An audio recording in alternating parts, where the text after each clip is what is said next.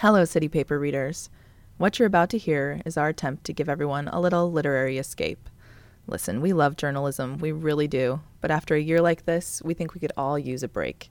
That's why we asked seven local writers to share their best fiction, essays, poetry, and lyrics with us for a veritable Santa sack of stories. So pour a cup of cocoa and curl up next to the fire, or fan, and enjoy our annual lit issue.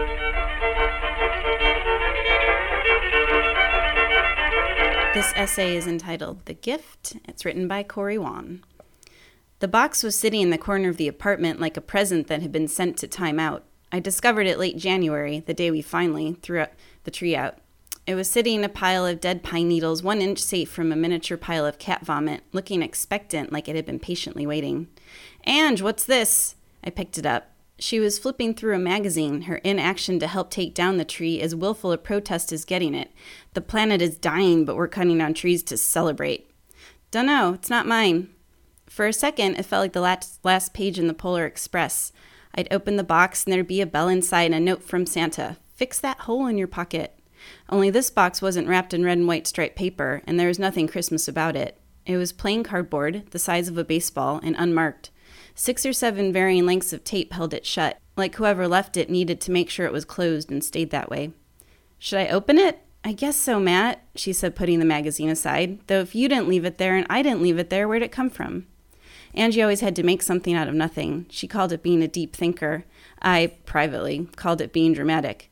She got up, took a bottle of white from the fridge, and poured herself a glass. I put the box on the kitchen counter. We both stared at it. She handed me her glass. I took a healthy slug. I mean, what's with all that tape? I asked. Maybe it's a shrunken head or like human teeth. Why would it be teeth? Why would a box be randomly sitting in our living room? Plus, where else are you supposed to keep trophy teeth? Oh, now it's a serial killer's box?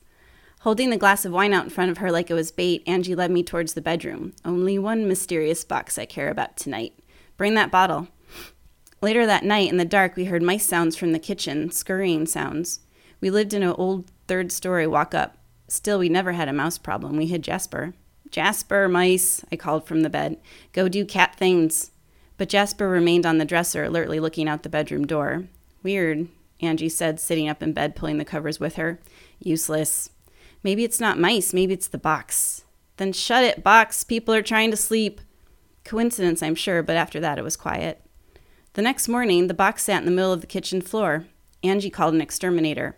I tossed the box in the pile of junk mail that accumulated by the unused sandwich press.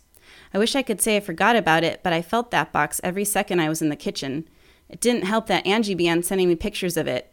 One in the morning, another in the afternoon with the caption, Box moved. The afternoon photo was maybe an inch to the left, but Jasper could have done that.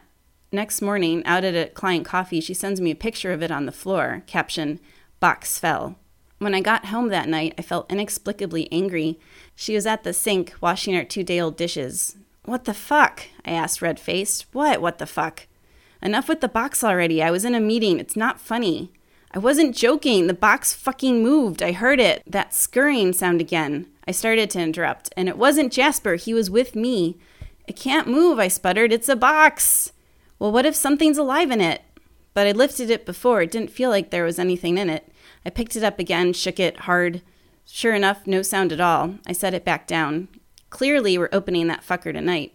Well, I'm not doing it sober. Angie made cheese dip with the weed chili oil her friend gave her. We watched old reruns of Park and Rec until it took effect. I figured this would be another night when we went to bed, sleepy, stoned, at peace. The box could wait. Only shortly after Polar does her Fresh Prince wrap, our eyes were so squinty we could barely open them. Ange ran into the kitchen that tiny white t shirt with her not so tiny ass falling out of those red undies and squealed, I'm opening the box! Don't, I said, falling off the couch, stumbling after her. But she'd already grabbed off the counter and slid her finger under the tape. I swear it sounded like a guillotine dropping. There was a whoosh, and the box was open.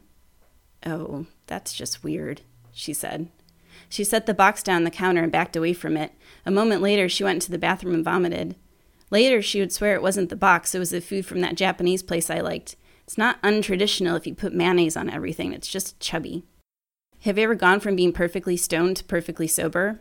No, me neither, but it happened that night because taped to the bottom of the box was a tiny doll hand. It was half closed as if it was meant to be holding something but lost it. and around the doll hand was a perfect curl of hair. Brown, fine, the kind you clip from a young child to preserve, the kind you take from a lover you'll never see again. Maybe it was the food. Suddenly my stomach didn't feel so hot either. Why is there a box with a doll hand and human hair sitting in our fucking living room? Angie called from the bathroom. I reminded myself about that study that said intelligent people swear the most. Then I thought about all those weeks the box had sat around, all the times Angie said it moved. What should I do with it? Throw it the fuck out! All right, I said sharper than I meant to. All right. Only throwing it out felt wrong. So after I loudly closed and shut the cabinet door that had the garbage can hidden behind it, I shoved the box into the back of our coat closet, right next to Angie's cowboy boots that required both our efforts to put on and take off. Over the next few months, things didn't go so well between me and Angie. Her humor became grating, her drinking became overt, at least I controlled my lushism. Maybe we would have broken up before the box, maybe not. When I jokingly told her I blamed it, she snapped, It's not the box, it's that you're emotionally insufficient. I prefer to think it was the box. My name was on the lease, and she decided to move out. I suppose it was only a matter of time. When she packed her coats and shoes and unused tennis rackets from the front closet, I could have said she had become sportingly insufficient, but I didn't. She found the box. Ugh, tell me this isn't. She didn't look inside to confirm. We both knew it was. That night, with a door slam and an unfollow me on everything immediately. Also, an I'm keeping the Netflix login still ringing in my ears. I sat down with the box at the now sandwich pressless counter and poured a sturdy glass of rye. Three glasses later, I added a few more pieces of tape, then carried the box downstairs and outside. I took it into the bodega on the corner. Not the one with the good breakfast sandwiches, the other one where the chocolate chips cost seven fifty a bag, and the kid always ID'd me for my guilty pleasure pack of smokes. There I stashed the box behind a $2.50 can of SpaghettiOs. Telling from the accumulated dust on the lid it would take them a few weeks to find it. Good. It would want a few weeks to settle in. To read and hear more, visit charlestoncitypaper.com slash lit issue.